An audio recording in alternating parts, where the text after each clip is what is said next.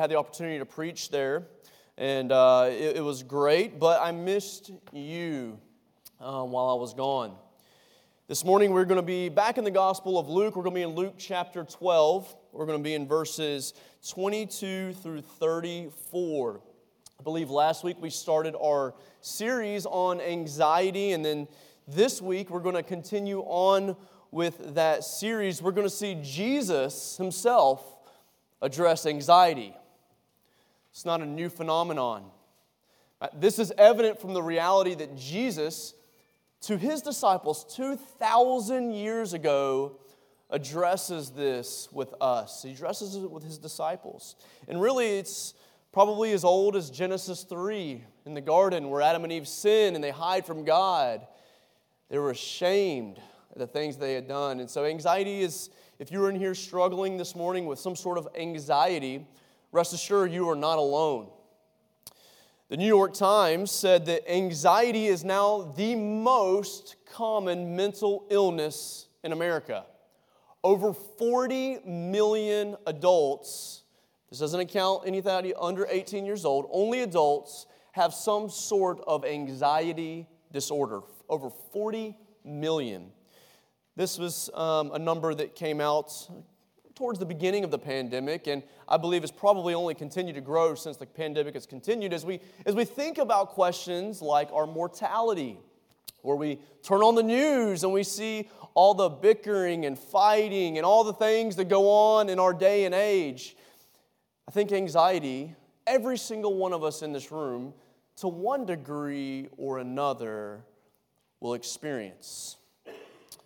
Now, this morning, uh, I don't want to tell you that my sermon is going to give you a three step process to fight your anxiety. It's not a three step process to cure you of your anxiety. I don't believe that's the goal of our passage. I don't believe that's the goal of Luke in writing this book. Matter of fact, if you think back to Luke chapter 1, Luke tells us that he's writing to a guy named Theophilus, and he's writing this orderly account. He tells us in verse 4 that you may have certainty concerning the things that you have been taught concerning Jesus Christ.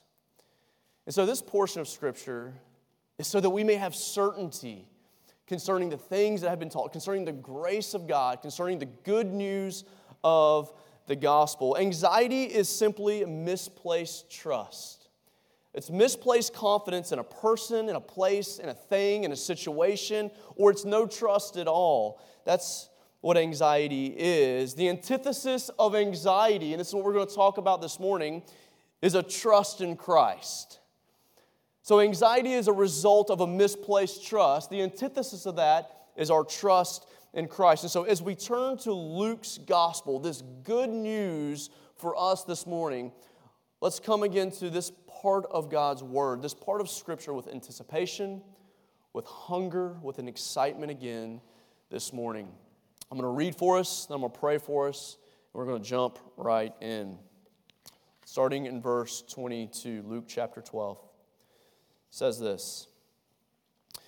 And he said to his disciples, Therefore I tell you, do not be anxious about your life, what you will eat, nor about your body, what you will put on. For life is more than food, and the body more than clothing. Consider the ravens, they neither sow nor reap, they have neither storehouse nor barn, and yet God feeds them. Of how much more value are you than the birds? And which of you, by being anxious, can add a single hour? to the span of his life, to the span of life. If then you are not able to do as small a thing as that, why are you anxious about the rest? Consider the lilies or the flowers, how they grow. They neither toil nor spin. Yet I tell you, even Solomon in all of his glory was not arrayed like one of these. But if God so clothes the grass, which is alive in the field today and tomorrow is thrown into the oven, how much more will he clothe you? O you of little faith. And do not seek what you are to eat or what you are to drink, nor be worried, for the, all the nations of the world seek after these things, and your Father knows that you need them. Instead, seek his kingdom, and these things will be added to you. Fear not, little flock For it is your Father's good pleasure to give you the kingdom. Sell your possessions and give to the needy. Provide yourself with money bags that do not grow old, with a treasure in the heavens that does not fail, fail, fail where, your, where no thief approaches and no moth destroys. For where your treasure is, there your heart will be also. Let's pray.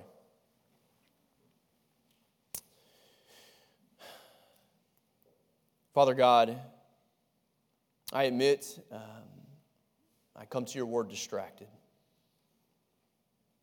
But God, I come to your word hungry. And Lord, I just pray that this morning that you would once again be seen, that we would see the King of Kings and the Lord of Lords and the grace that you have for us here in this passage. I pray it in Jesus' name. Amen.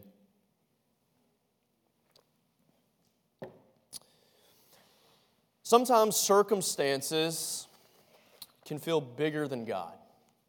Circumstances of life. Sometimes those things to us feel bigger than God is. That's true of uh, Dr. Helen Roseveare. Dr. Helen Roseveare was a young lady from England.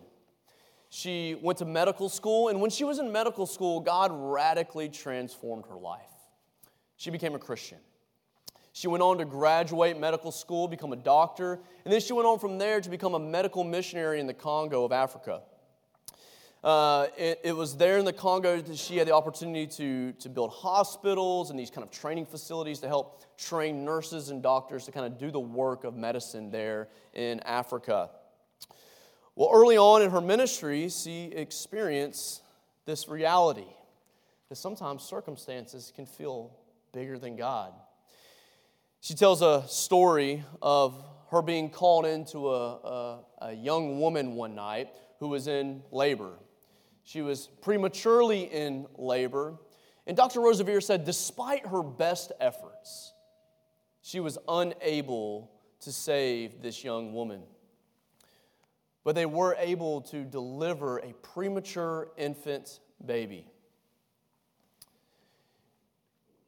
She would go on to order that that premature infant baby uh, be given an incubator because the cold nights of that time and the fact that this young child was very fragile. And as you know as many of you know uh, young children need an incubator to stay warm. It's vital to their life at their earliest days and so she orders for this makeshift incubator. And basically, where they were at in this time, they had to basically take two hot water bottles, wrap them up with a towel, and they would put them in a box, and that would be the incubator for this little baby. Well, as the nurses is going and they're warming up these hot water bottles, an explosion happens. The hot water bottles explode, and they don't have them anymore. The nurses tell Dr. Roseveare, we don't have the incubator anymore. And Dr. Roseveare knew what that meant. This means almost certain death for this little one. And so Dr. Roseveare did the only thing that she knew how to do, and that was to pray. She called several of the children together, and they all began to pray for this little premature infant. And that's when she tells a story about this young girl named Rose. Dr. Roseveare said, I had no thought that God was going to listen to our prayers. But listen to Rose's prayer. This is what Rose said in her prayer Dear God, please send a hot water bottle today. Tomorrow will be too late because by then the baby will be dead. And dear Lord, send a doll for the sister so she won't feel so lonely. That little infant had a sister, and they had both just lost their mother. And that was the prayer of Rose. Again, Dr. Roseveare never believed that God was going to provide those hot water bottles. But later on that day, when a parcel, a package arrived, she couldn't believe it. She was so scared she could not even open it up. And so she gets the package and she calls back all of those children together. And they open up that package together and she reaches inside. And what do you know? The hot water bottles that she needed.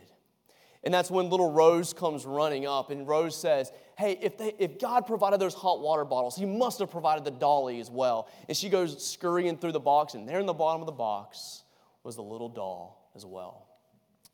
It's an amazing story about God answering prayer. But it's not even the most amazing part of that story. Because as Dr. Roseveare tells this story, she also tells this reality that that box originated in England. In these times it took a very long time for things to travel overseas. It took that box five months to get from England to where they were before Dr. Roseveare ever knew this woman, before she ever knew of this baby, before she ever knew of any of these problems, five months earlier, God had already set into action a plan to provide for that little baby. Do you trust this morning that God can take care of you? Even in life's heaviest circumstances, even in the most unthinkable things happen, do you really believe that God can take care of you? This morning, I have one simple truth for us, and it's this it's trust the Lord with everything because He does. He cares for you. Trust Him with everything, everything in your life because He cares for you. So many of us believe that Christ died for our sins, He reconciled us to God. But we live our day to day lives as though He's too busy to take care of me now. He's too busy. He's got so much going on. The circumstances of life are bigger than God is the way we feel. We would never say that, but that's the way we feel. So many of us don't give generously. And I don't think we are this way as a church, so let me just be clear. But so many churches don't give generously. They're not generous churches.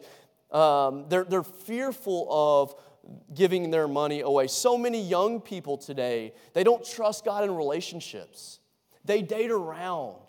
They date non Christians. They date mediocre Christians. So many people today don't live by faith. They don't share the good news of Jesus Christ. So many people today are, are, um, are not living with accountability partners. They don't have somebody holding them accountable for their own areas of weakness, their own blind spots. And why don't we do these things? It's because we really don't believe that God will take care of us. We're really trusting our own way. And all of those things will breed for us is anxiety. That's what we're looking at here today. And so today, again, I want us to trust the Lord with everything because He cares for you. I want to share three reasons from our passage why we should trust God with every single thing in our lives. First reason is this we should trust God with everything because He knows your cares, your needs, your concerns.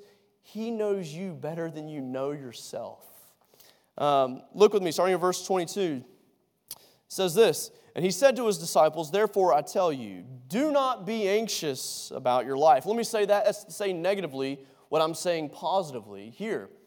Do not be anxious is to say, trust the Lord with your life. Okay? Do not be anxious is to say negatively, trust the Lord with your life what you will eat, what you will put, uh, nor about your body, what you will put on. For life is more than food, and the body is more than clothing. And so, really, he addresses these things that would cause any of us anxiety if we didn't know where it was coming from tomorrow, if we only had one pair of clothing or no pair of clothing, or if we didn't know where our meal would come tomorrow. These things would produce anxiety in any of us. And so, he addresses these things, these anxiety or anxious causing things for us. He addresses them generally. Really, he's addressing all the what ifs of life in our passage. So it's not just what you will eat or what you will drink or what you will wear. It's what if. God, what if you call me to be single the rest of my life? God, what if I'm working this, what feels like a dead end job the rest of my life?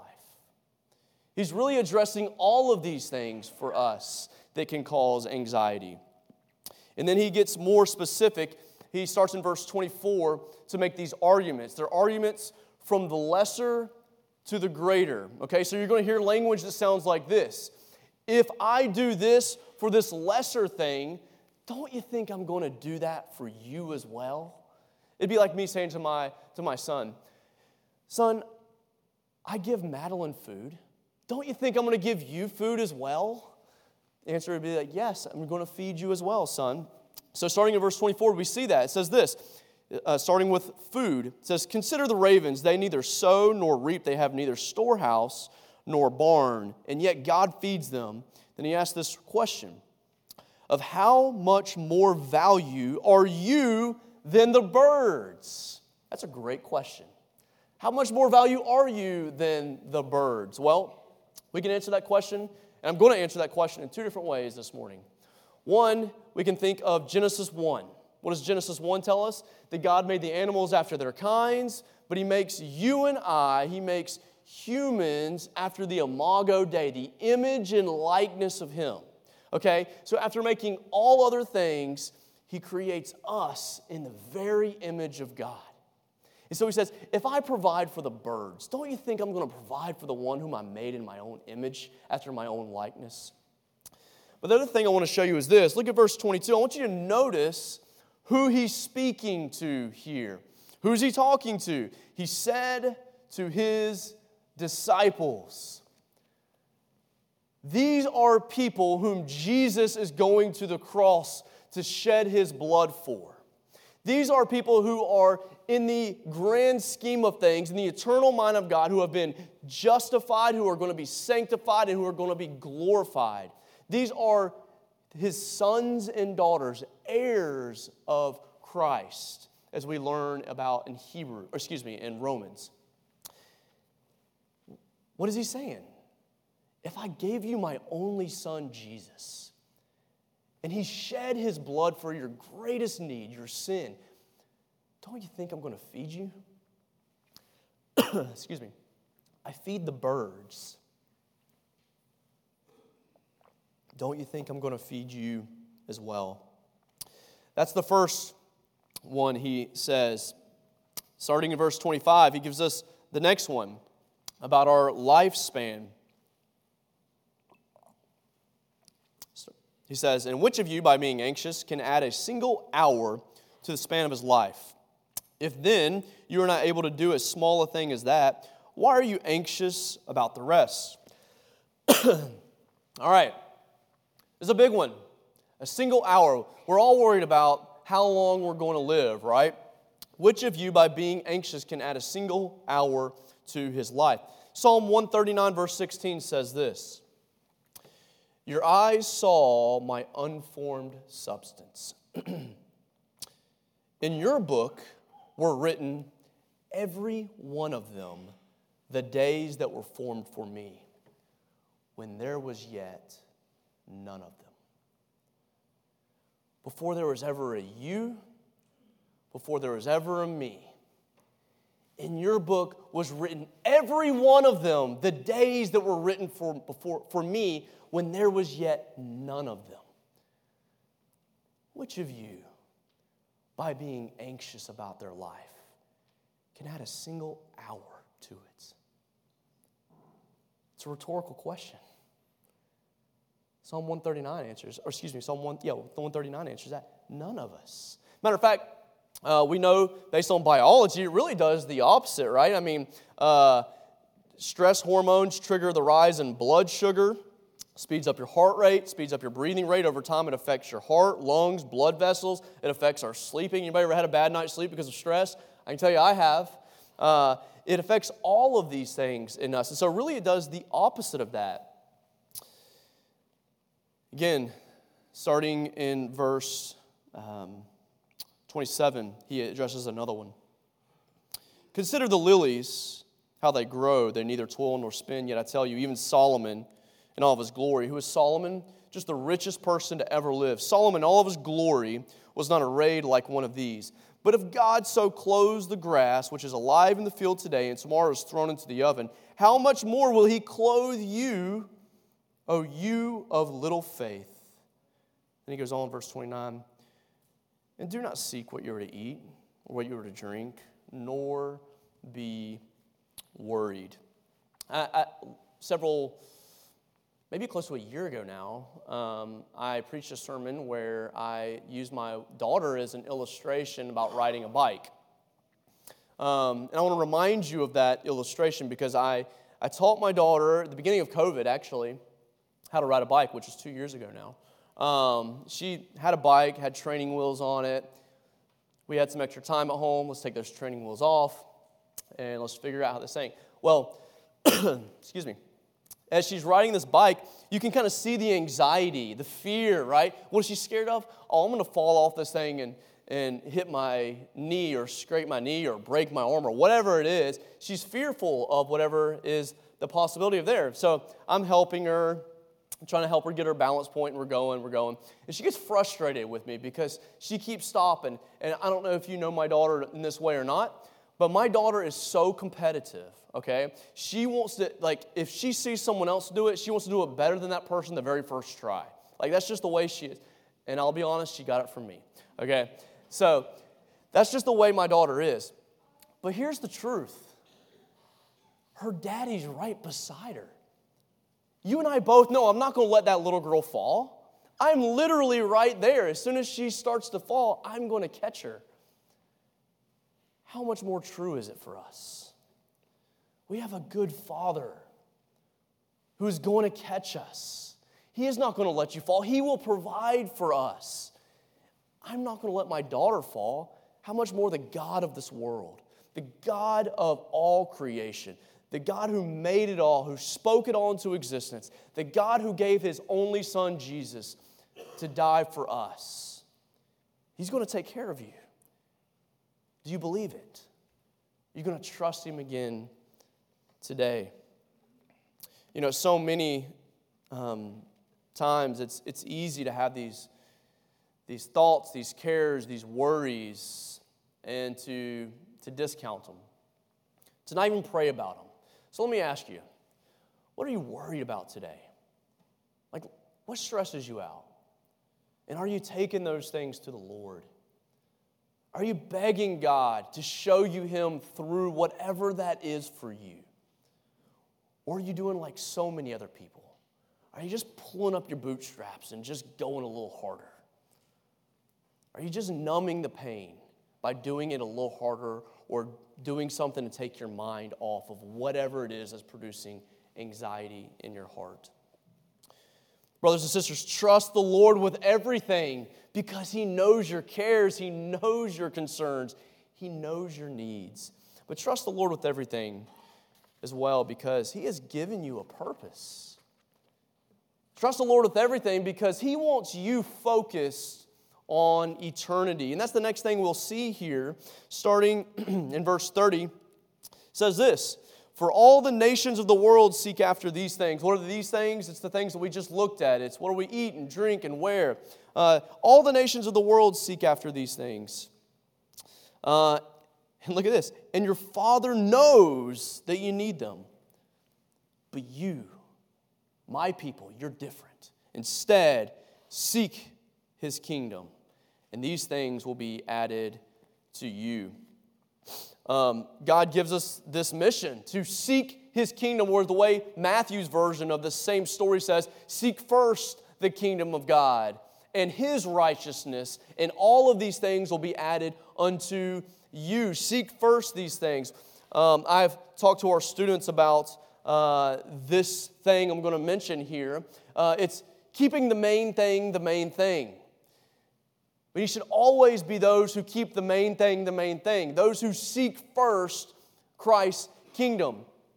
Whether it's uh, in a daily way or a weekly way, we should be people who are constantly recentering ourselves and seeking first his kingdom. Now, this is held in contrast to the world. If you look back at verse 29 or 30, it says this For all the nations of the world seek after these things, and God knows that you need them.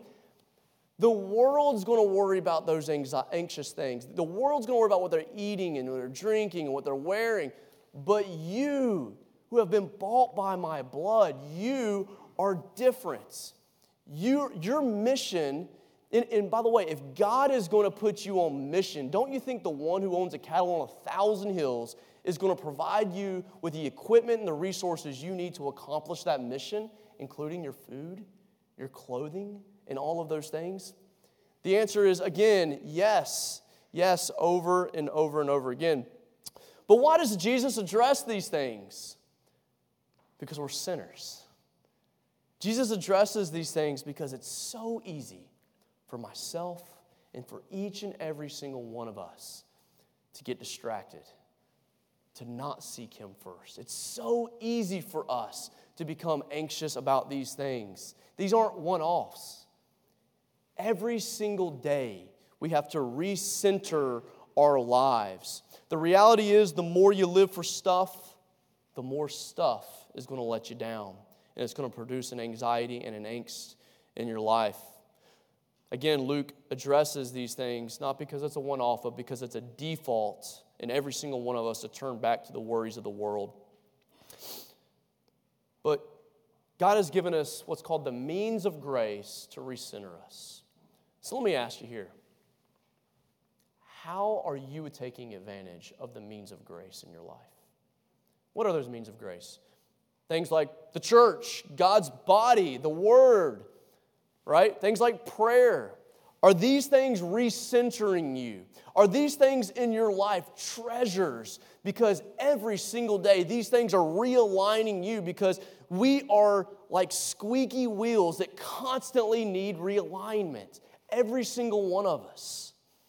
We need to be constantly refocused, every single one of us. And that's what the means of grace are for. That's what they're designed to do. We don't want you to spend time in God's Word because it's the right thing to do. It is the right thing to do. But we want you to spend time in God's Word because it's where God visits His people.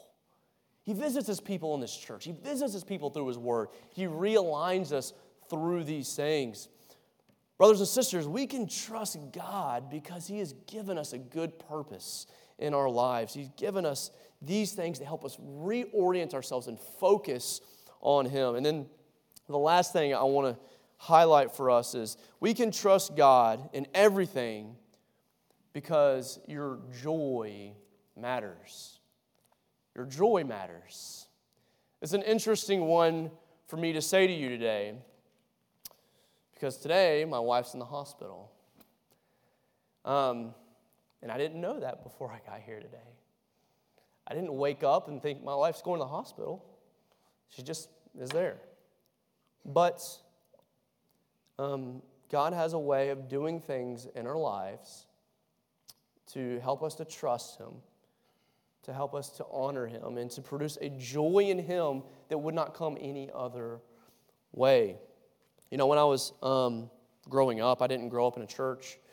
Uh, I grew up um, hearing about Christianity, but not actually going to church. And in, in my view of Christians, I've told this to our students, my view of Christians at the time was, or Christianity really, was that God was a joy robber. That's what I felt like about God. God, Christianity, God, God was des- everything I wanted to do. The Bible said I couldn't do. Right?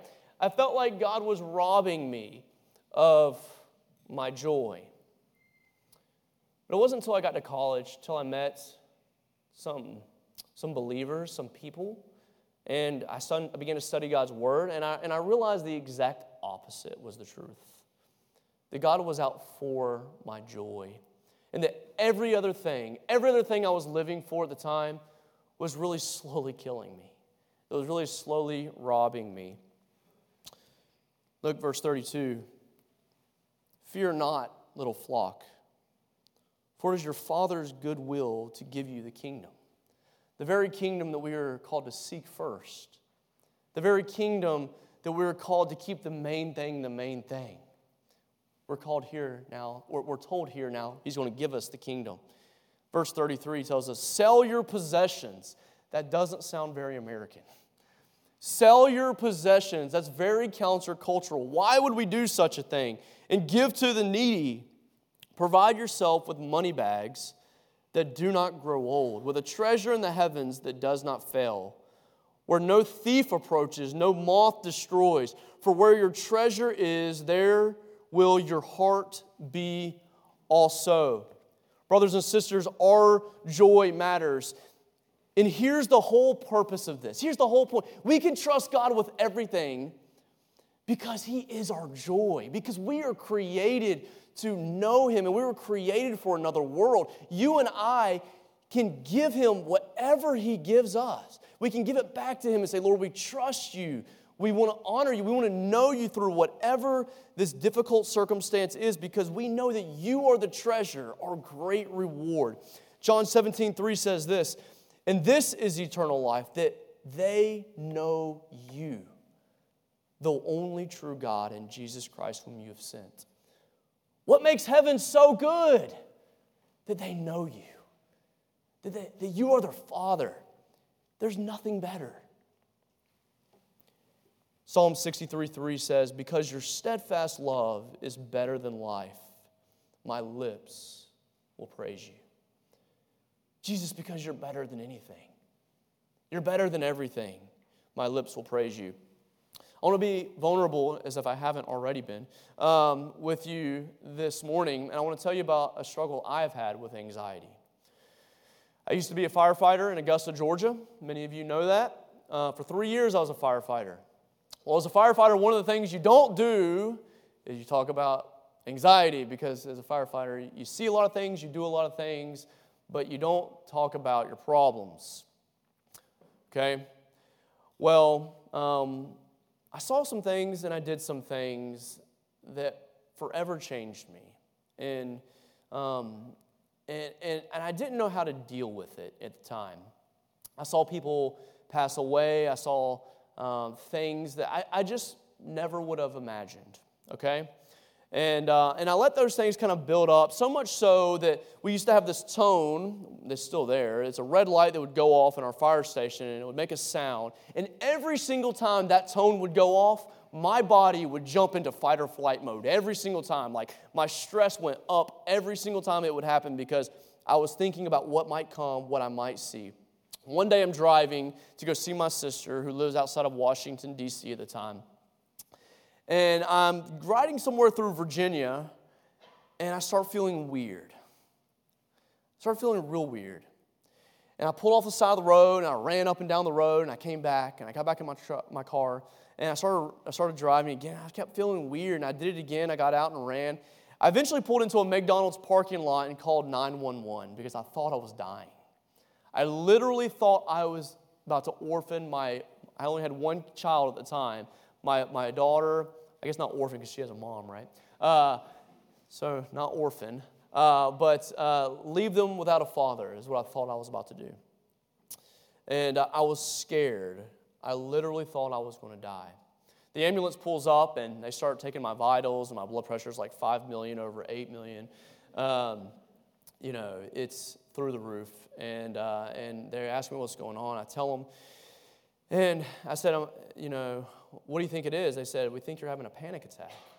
And I said, really? I said, is it going to kill me? They said, no, it's not going to kill you.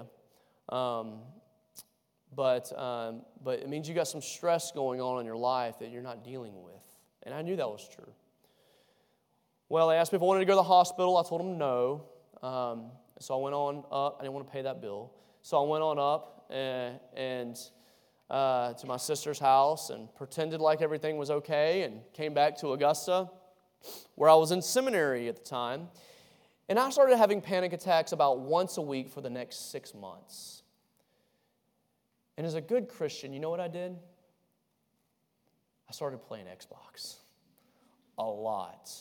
Okay? I played so much Xbox, I was getting super good at video games. But why was I playing Xbox? Because I was medicating because I didn't want to feel that pain, that anxiety. I did not want to feel those things. And anything that would take my mind and distract me and get me off of that stuff, I was going to do. Until one day, I was sitting in my, tr- my car um, and uh, I was listening to a song, and that song broke me. I was listening to the song In Christ Alone. And the, I think it's one of the last lyrics. It says, from life's first cry until final breath, Jesus commands my destiny.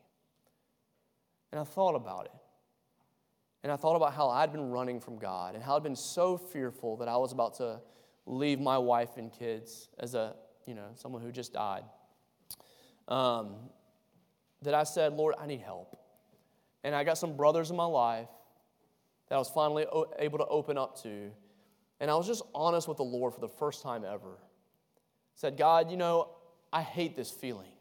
And every time this feeling comes, it is the most scary thing I've ever ha- had to deal with in my whole life. But God, if you want to give me a panic attack every single day for the rest of my life for your glory, praise your name. So be it. Because one day with you, Lord, is better than a thousand elsewhere. The Lord, through that time, revealed himself to me in ways that I'd never known him before. He became a treasure to me in ways that I'd never experienced. And I had a, a growing compassion for people that I had never experienced before as well. And so, brothers and sisters, just in finishing, I just want to say if the Lord is your treasure, you can trust him in everything and in all circumstances and it will produce a joy in your life, even in the hardest things, even in the things that you weren't expecting the day to get up to preach. To be a doorkeeper in the courts of God is better than a thousand elsewhere. Do you really believe God's going to take care of you? Let's pray.